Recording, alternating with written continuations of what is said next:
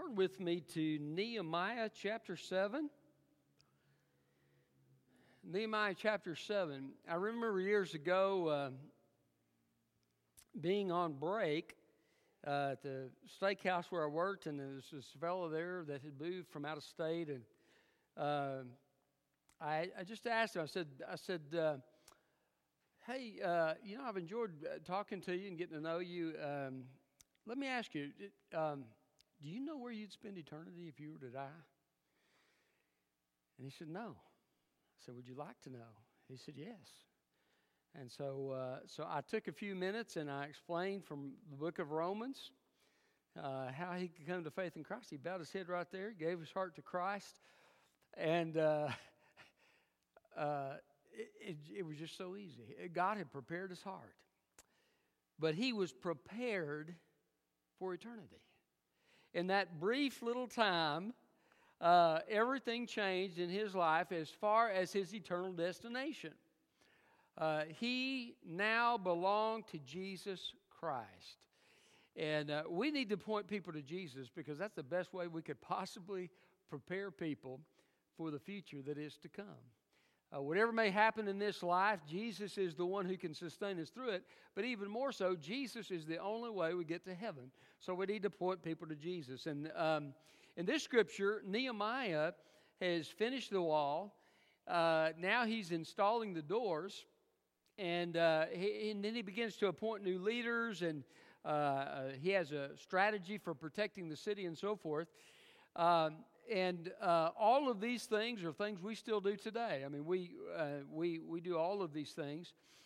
Um, but I want to look today at the spiritual importance of this. In other words, what is it that is being anticipated in Nehemiah's rebuilding of this city? Because ultimately, yes, it was a place for the people of God in that day to have some security and to to uh, lose their disgrace in the eyes of their neighbors and so forth. But there was a spiritual purpose. And that spiritual purpose was to draw the people of God uh, to Him and help them walk more closely with Him and under His blessing. And so, Nehemiah, as he rebuilds the wall, uh, he is helping to facilitate these things. And one of the things he does, he appoints uh, singers, he appoints Levites. Uh, these are worship related things and, um, and he is preparing them to use this city as a way to honor and bless the name of the Lord. And it just uh, draws our minds under the new covenant uh, to the ultimate new Jerusalem that God is preparing for his people. And uh, this is the one that the old Jerusalem anticipates. Um, God loves the present city of Jerusalem, but the future city of Jerusalem is going to be uh, the place where we worship for all eternity. And so I saw several things in this scripture that reminded me of that and the importance of preparing others for the future. You and I are not building a wall around a city. Uh, and uh, we are not part of a physical nation that is the people of God, but we are part of the spiritual people of God, and we can help other people prepare uh, for the spiritual future that is yet to come, just as Nehemiah helps the people of this day to prepare for their future. And so, uh, the title of my message is preparing others for the future. And uh, we need to do that through the power of the Holy Spirit. And look with me at verse 1 of Nehemiah 7. It says, When the wall had been rebuilt and I had the doors installed, the gatekeepers, singers, and Levites were appointed. Then I put my brother Hanani in charge of Jerusalem, along with Hananiah, uh, commander of the fortress, because he was a faithful man who feared God more than most. I said to them, Do not open the gates of Jerusalem until the sun is hot and let the doors be shut and securely fastened while the guards are on duty. Station the city, citizens of Jerusalem as guards, some at their posts and some at their homes. The city was large and spacious, but there were few people in it, and no houses had been built yet. Then God put it into my mind to assemble the nobles and the officials and the people to be registered by genealogy. I found the genealogical record of those who came back first and found the following written in it And I'm not going to read through all these names of this genealogy, but we are going to talk about the significance and importance of it. Uh, so, preparing others for the future. How do we do that? Well, first of all, we need to point to the door. We need to point to the door. The first verse, he says, I, I established or I installed. I think my translation says installed. Literally, the word is I established the doors. So uh, he put them in. Not only did he put them in, he reinforced them. I mean, these, these were good, strong uh, doors uh, that he had prepared to keep the city secure. Uh, Jesus in the New Testament says, I am the door. Those who enter through me will be saved. You see, Nehemiah's door was intended to open to allow the people of God to come in. But it was in, intended to be shut to keep those that were the enemies of God out. And so uh, we have greeters in our church, don't we? And, and they're good. Uh, I've got one of them sitting right here. but uh, what do greeters do? Well, they greet and welcome the people as they come in. They also point the way, right? If, you, if somebody needs to know where the restroom is, they can point them in that direction. Somebody needs to know, hey, I'm looking for a Sunday school class. They can point them in the right direction. Uh, they are a greeter and they point the way. That's what we as Christians are called to do, is to point the way uh, to the door. That is Jesus. Uh, he is the way into heaven. There's no other way. There's just one door, and his name is Jesus Christ. And so, um, you know, in, in our culture, that's not very popular. Uh, it's a whole lot more popular to say, well, there are many doors, and it doesn't really matter which door you choose as long as you are sincere. Have you ever heard that? Well, it sounds good on the surface, but it is just a lie. The Bible says there is no other name under heaven given among men whereby we must be saved. If we could be saved any old way, then God sending Jesus to die was a pointless exercise. Uh, Jesus himself, he said, Lord, if this cup can pass from me, let it pass. Uh, nevertheless, not what I will, but what you will. And so there was no other way. There was no way for the cup of God's wrath to pass from Jesus. It had to come upon Jesus, uh, and Jesus was God's only solution. He needed an infinite Son to bear an infinite penalty uh, so that you and I could be forgiven an infinite consequence. Uh, and, and, and that's what happened with Jesus. And so there is no other way. There is one way. Uh, Jesus himself said, I am the way, the truth, and the life. No one comes to the Father but by me. So point to the door. Point to, point to Jesus. If you want to prepare somebody for the future, point to Jesus. Uh, I used to do that with my kids when they were little. I, I didn't want to try to make a decision for them or try to pressure them in any way, but I did want them to know it. And so I would talk to them about it all the time when they were little.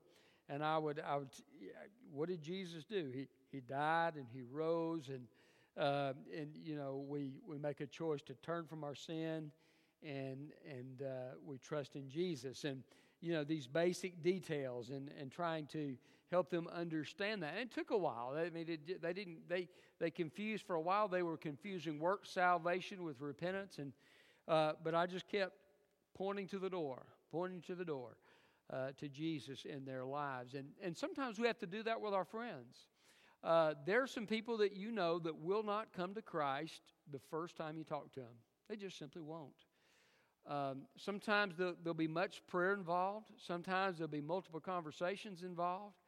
Um, and sometimes you've got to show people that you love them and, uh, and be patient with them so that God can work on their heart and bring them to that place. But you keep pointing them to the door. Now, you may have to do it, if they're not very open, you may have to do it in a very uh, kind of a subtle way. And, uh, hey, have you thought about Jesus lately?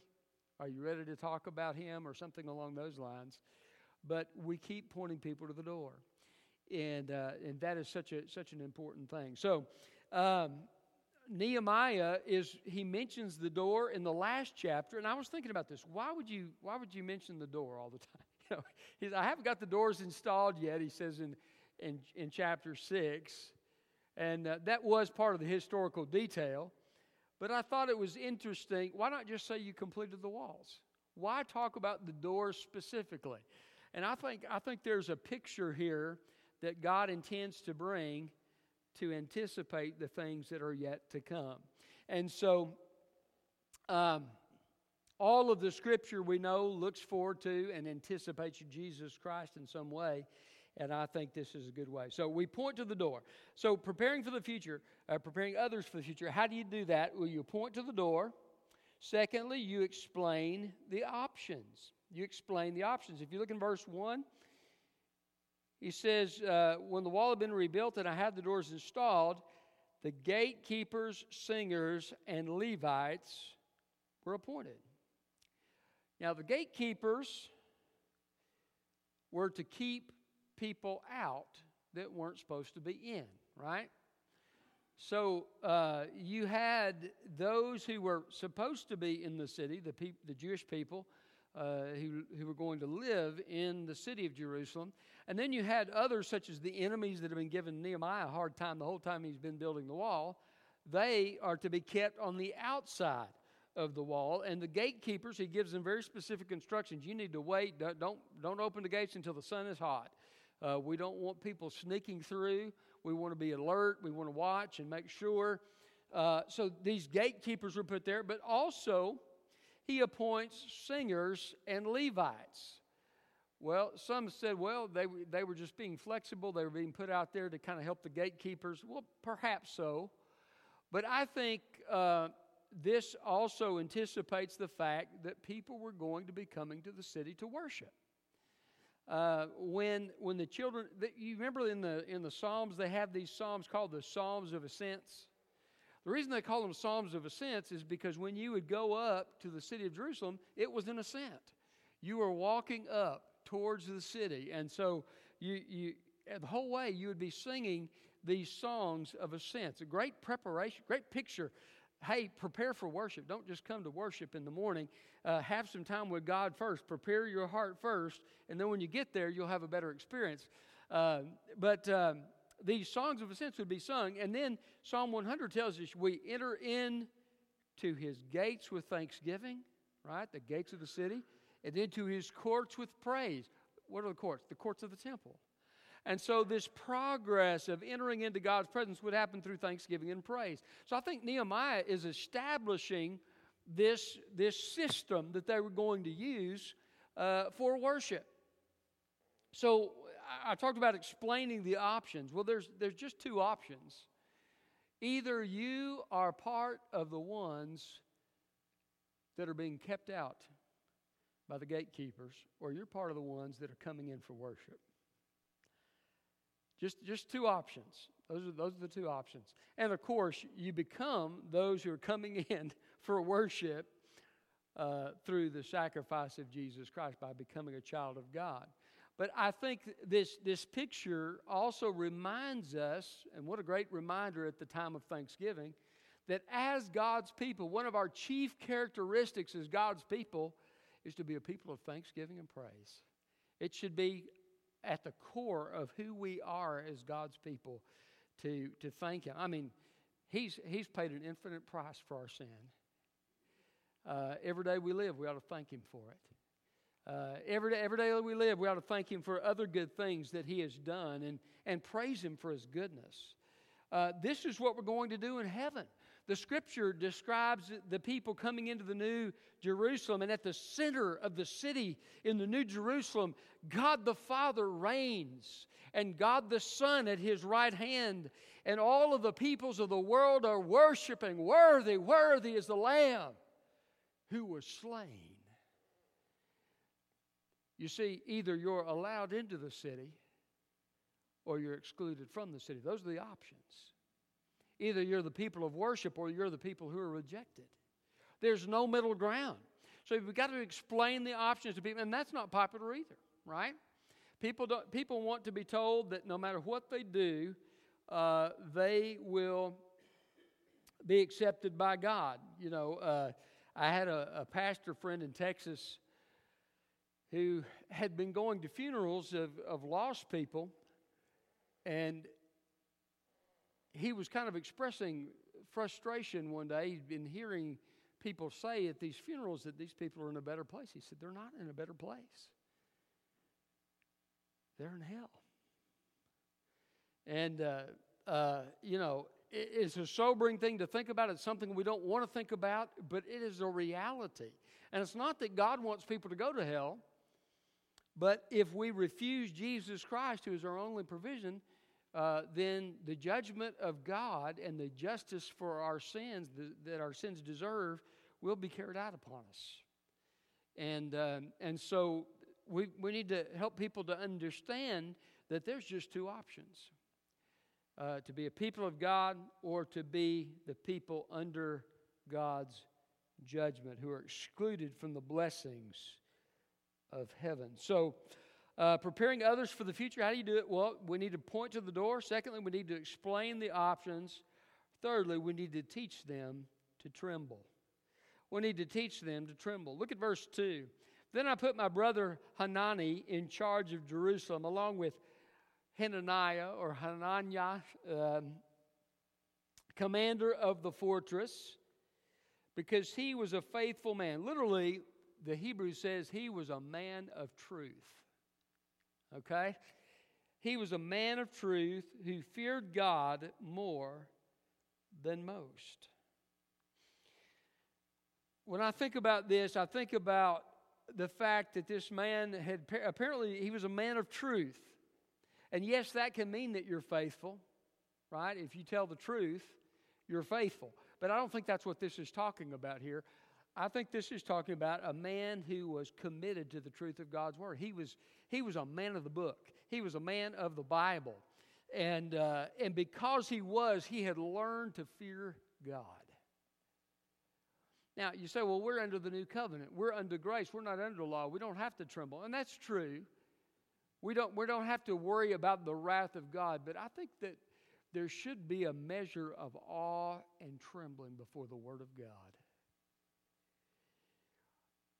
there should be a, a, sense. This, this is not just any book that we hold in our hands when we come to church uh, or when we sit in our personal quiet time. This is the Word of the living God.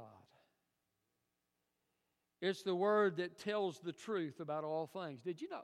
Listen, you turn on the TV, you hear a lie a minute.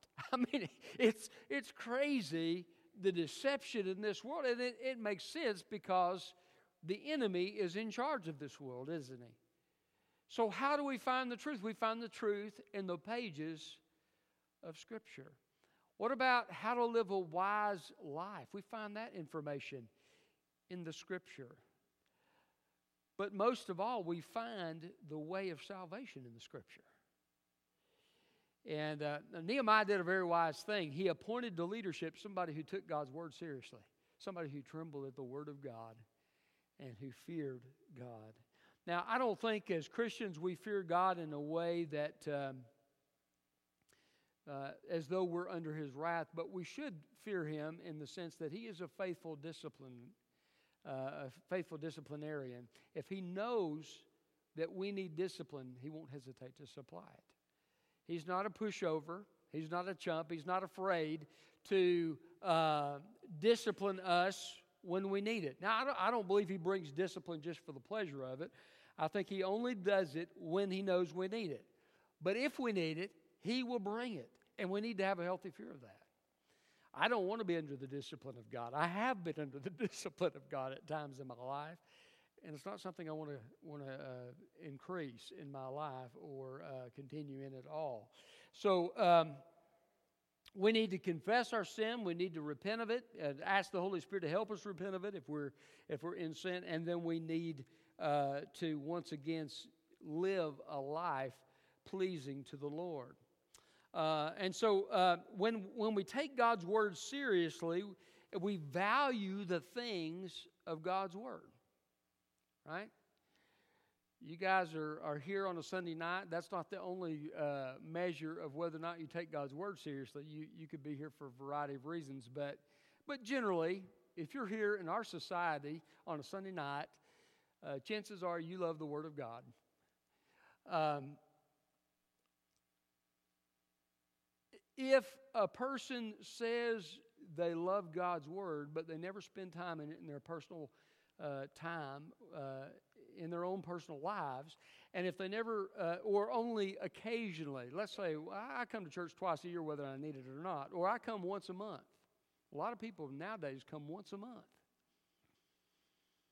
I'm not trying to, to be critical of somebody. I'm just saying, if you really care about something, I mean, if I, if I told my wife, well, I really care about you, so I'll see you uh, one hour once a month, you think she'd believe me? yeah. So, uh, you know, if we truly have a desire for the, the Word of God, if we truly take God's Word seriously, we're not going to sit it on a shelf to collect dust. I remember there was a little boy that uh, had gotten saved in Bible school when I was pastoring in Texas, and I went to his house, and uh, his parents were like, "Oh yeah, we read the Bible all the time," and and uh, uh and they said, "Son, go get the Bible," and uh, and so he's going back, and he, you know, I could hear him kind of rummaging around back there trying to find. I can't find it anywhere, you know. Well, it's right back there. It's in the closet. You know, okay, yeah. Finally looks, he yells back, he says, It's all covered with dust.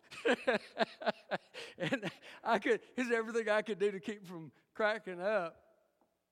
Try to keep a straight face, uh, but uh, but isn't that the way it is a lot of the times, you know? And so, um, teach people to tremble at God's word. One of the most moving things I've seen A few years back, we did a Sunday school training, and uh, it was a DVD thing. And this lady who worked with preschoolers uh, was talking about how they introduced toddlers to the Word of God, and uh, they had this little little Bible that is written on a kid's level, and uh, this little girl, she was, I think, maybe two and a half or three, so she's not at reading age or anything, but but she was talking to this little girl and she said, uh, I'll call her Andrea.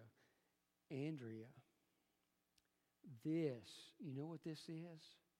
No. This is a very special book. This is God's Word. This is what God said. This is God's word of love to us. God told us that He loves us in this book. And God gave us this book as His special treasure. And the little girl took the Bible from her, put it to her face, and went like this. I, I just about lost it. wow. They're teaching them the value of God's Word, aren't they? And from that young age, that, that little bitty age, teaching them to value the Word of God. Um,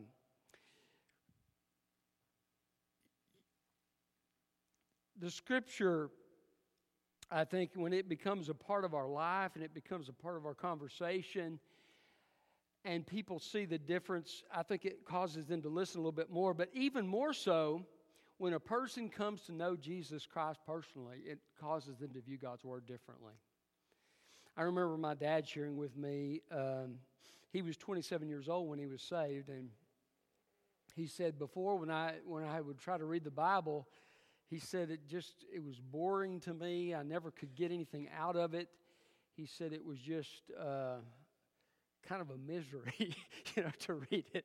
He said I just and so I, I just never did read it. Never never had anything to do with it. Even though he was in church and at, at, at, for a season of time before he he was saved.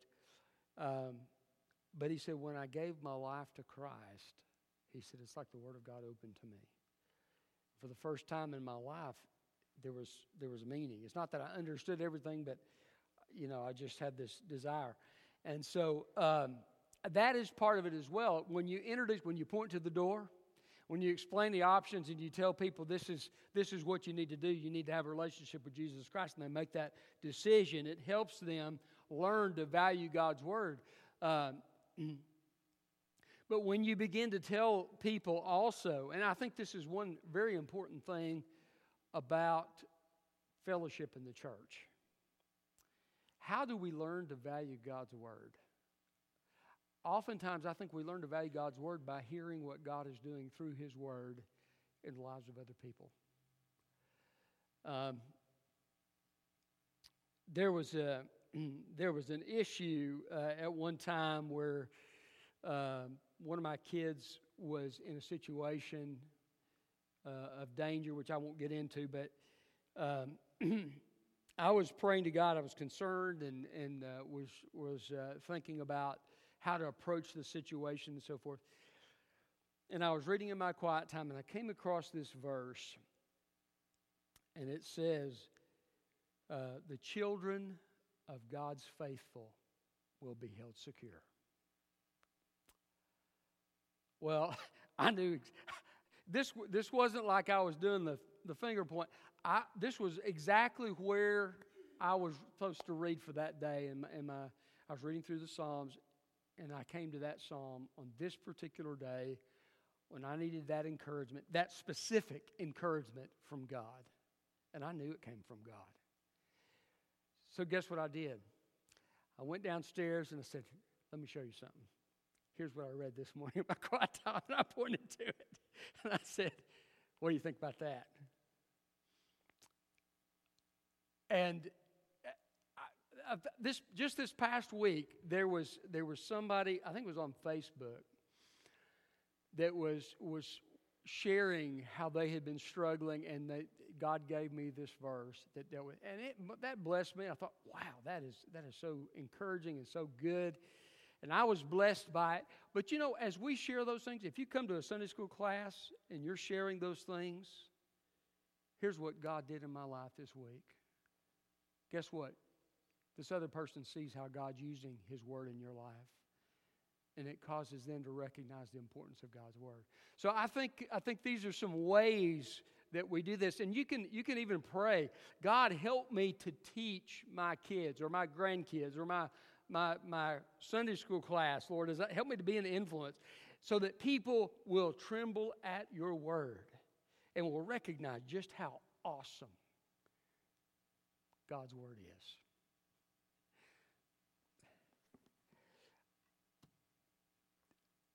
I was, uh, my son's been taking a Bible class at, uh, in college where he's been, he's been going to college. And um, we were talking about some of the things he'd been studying. And uh, he said, I don't want to, I don't want to take too much of your time talking about this. I said, I said, This is what I love. You're not bothering me a bit. I said, This is, this is, uh, this is my meat and potatoes. I said something along those lines. Anyway, uh, and, and I, I, said, You know, I found God's Word is, is a many layered treasure. All these years I've been studying God's Word. I think, you know, I've been, I've been through this scripture before. I've, I've uh, looked at this, looked at the, uh, uh, language before and I've considered these things before. Every time I come to it, God reveals something and, and helps me to see a different facet of the diamond. it, it, it is so amazing what God has given to us in His Word. More important than any newspaper article you could ever read, more important than any uh, law of the government or any uh, important document of history. The Word of God is a word that actually changes us. Tremble and awe before it. You remember? Uh, do you remember uh, the the old Indiana Jones movie, Raiders of the Lost Ark? You remember he goes into the tunnel and he's he's got him a bag of sand, and you know they've they've had the darts and everything that well, I think that maybe the darts come later. Anyway, but he's got the he's got the bag of sand, and he's coming he's coming into this this room where there's this idol, and he he he's got the bag of sand. He's trying to measure it out so it will weigh exactly the same, but you can see his hands are shaking. Now, probably because he sees some of the things that have happened there in the cave, but but uh, there's a sense of anticipation. He's about to get this artifact Finally, he, he switches it out, and you know the rest of the story. He's running from the boulder and all of that. But um, this sense of, of, of trembling with anticipation, I think that's the way we ought to come to the Word of God. Uh, with a sense of anticipation, this incredible treasure, more than any gold that we could ever receive. Here is a treasure from God Himself. So, um, I, I think that's a great way to prepare people for the future because it will point them to Jesus ultimately, but also it will teach them how to live a productive Christian life and a joyful, meaningful Christian life while we wait for Jesus coming. So it's a great way to prepare people uh, for the future. So, preparing others for the future, point to the door, explain the options, teach them to tremble, teach them to remember. Teach them to remember. Verse 5 Then God put it into my mind to assemble the nobles, officials, and the people to be registered by genealogy. And I found the genealogical record of those who came back first, and I found the following written in it. And so he's, he's talking about the genealogy here. I remember when I was a teenager, I had a friend named Freddie. And Freddie was a relatively new Christian. He came to church one Sunday. He said, he said, Roger, he said, I was reading so and so begat so and so begat so and so begat so and so. He said, I went through a whole chapter of that. I don't even know what begat means. And, uh, and that's a lot of people, you know, you're, you're frustrated. Well, why would God even put this in the Bible? That's kind of the way people think about this. But, but there's a reason for the genealogies. The genealogies show that God has been faithful to his promises. And so we need to remember the promises of God. So we teach others to remember. That's one of the best ways to prepare people for the future. Uh, Abraham received the promise of God I'll make you into a great nation. Multitudes of people will come from you. Well, how do we know that? The book of Numbers. All right? Uh, God made them into a great nation, and you see all these names rattled off in the book of Numbers, and you see God has indeed multiplied the people of Israel. God brought them into the land. Yes, we see that. But here you also see a promise. What did God tell them in Deuteronomy? He said, You're not going to listen to my law. You're going to rebel and you're going to do the very thing I warned you not to do in my law, and I'm going to send you into captivity. He said, But after a while in captivity, when your heart has been turned away from these idols, you will once again call upon me and I'll bring you back to this land and I'll restore you. And I will once again have a purpose for my people. So, as, as Nehemiah dusts off these old genealogies, what is he doing? He's saying, This is the record of the fulfillment of the promises of God. Uh, there's an evangelist I heard years ago who was talking about. Uh, falling under the attack of the evil one. And how he was saying uh, to, to basically putting in his, into his mind you know your ministry has not accomplished anything anything for god. You're you're failing and you're you're not and, and he said i he said i opened my bible. He said and in my bible i had each i had this practice of every time somebody would come to faith in christ i would jot their name in my bible and I began to read over all the names of the people who had been changed through the gospel as I preached the Word of God. And he said, My heart was refreshed, and the lie of the enemy was exposed. You see, these genealogies showed that God had indeed kept his word. But also, it taught them to anticipate that God would keep his word in the future. Um, when, when you are a new Christian, you begin to learn to pray, right? And God begins to answer some prayers, and you begin, God builds your faith. And, but there come those times when you, when you uh, reach a certain point where God will not necessarily answer the prayers that you want Him to answer. God may have a reason, uh, and, and, there may be a reason, a, a, time of testing, or whatever the case may be. But you have, because you have experienced the faithfulness of God in the past, you have the faith, as God sustains you in that faith through His Holy Spirit, to trust Him that God will keep His promises in the future. So, um, we teach people to remember, and that is one of the important things about Thanksgiving as well, right? Because we remember the things God has done for us. In everything, give thanks. Why? Because thanks reminds us of what God's done, causes us to remember. And as we remember, it builds our faith, and we trust Him for the future. God was not done with the people of Israel, and He's not done with us. And as we remember those things, it will remind us to trust God for what He desires to do in our lives in the future. But also, as we talk about bringing people to faith in Jesus Christ, they need to know what those promises are. Right? Did you know that I'm not saved by my feelings? And neither are you. Uh, I've heard people say, well, if you don't have the goosebumps, you don't know, you don't know Christ, you've not been born again. Where's that in the Bible?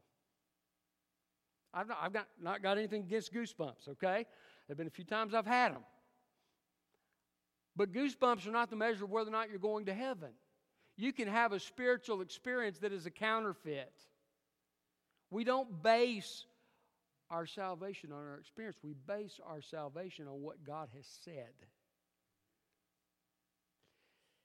And so we teach people to remember what God has said. Well, what has God said? All have sinned. The wages of sin is death, but the gift of God is eternal life through Jesus Christ our Lord. Uh, God shows his own love for us in this, and that while we were yet sinners, Christ died for us. And what is his promise? If you will confess with your mouth, Jesus is Lord, and believe in your heart that God has raised him from the dead, you will be saved. For with the heart man believes, resulting in righteousness. And with the mouth, confession is made unto salvation. Then a few verses later, he says, For whosoever shall call upon the name of the Lord shall be saved. How? Calling upon God in faith. That's what the context of that scripture is about. It's a promise of God. Listen, I'm not going to come uh, to the gates of heaven someday and, and ask to come in based on an experience. I had an experience. Then I'm not coming based on that. I'm coming based upon the promise of God. This is what God has said, this is what God has promised. And I put my trust in His Word. And I put my trust in my Savior who said that He would save me if I would trust in Him. And uh, this is the basis for our hope. So we teach people to remember, teach people who are lost what the promises of God and His Word are so that they can have something to hold on to. If they haven't experienced, great. Whether they have an experience or not, their experiences may be different. But, but that promise cannot fail.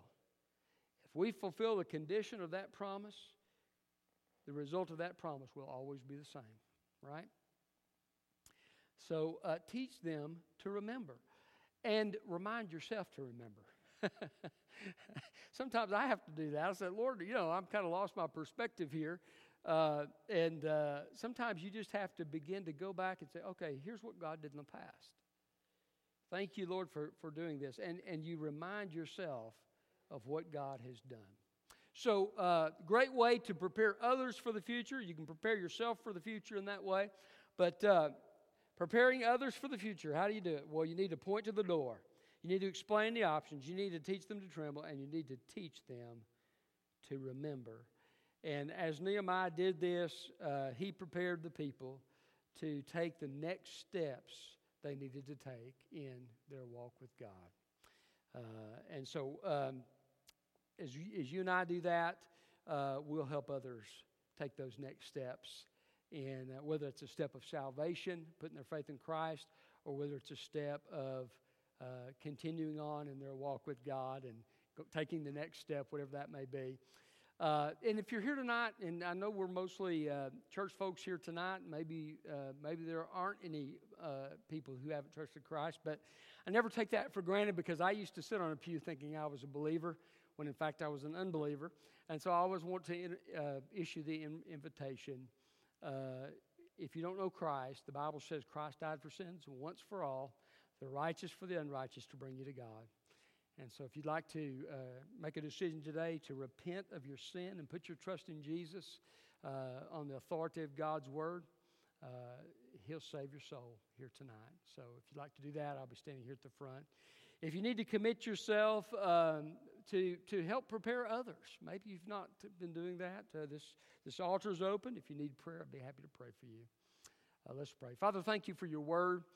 And uh, Lord, we ask that you would help us to prepare others for the future. God, let us be your hands and feet. Um, let us point to Jesus and uh, remind people of what the options are and, and remind them of your promises, God. And, and, and God, just fill us with your spirit, and enable us uh, to, to point people effectively to Jesus Christ. And Lord, let us see a harvest. Let us see the baptismal water stirred in this church. And uh, let people be changed in this community through the faithfulness of your people as we prepare others for their future.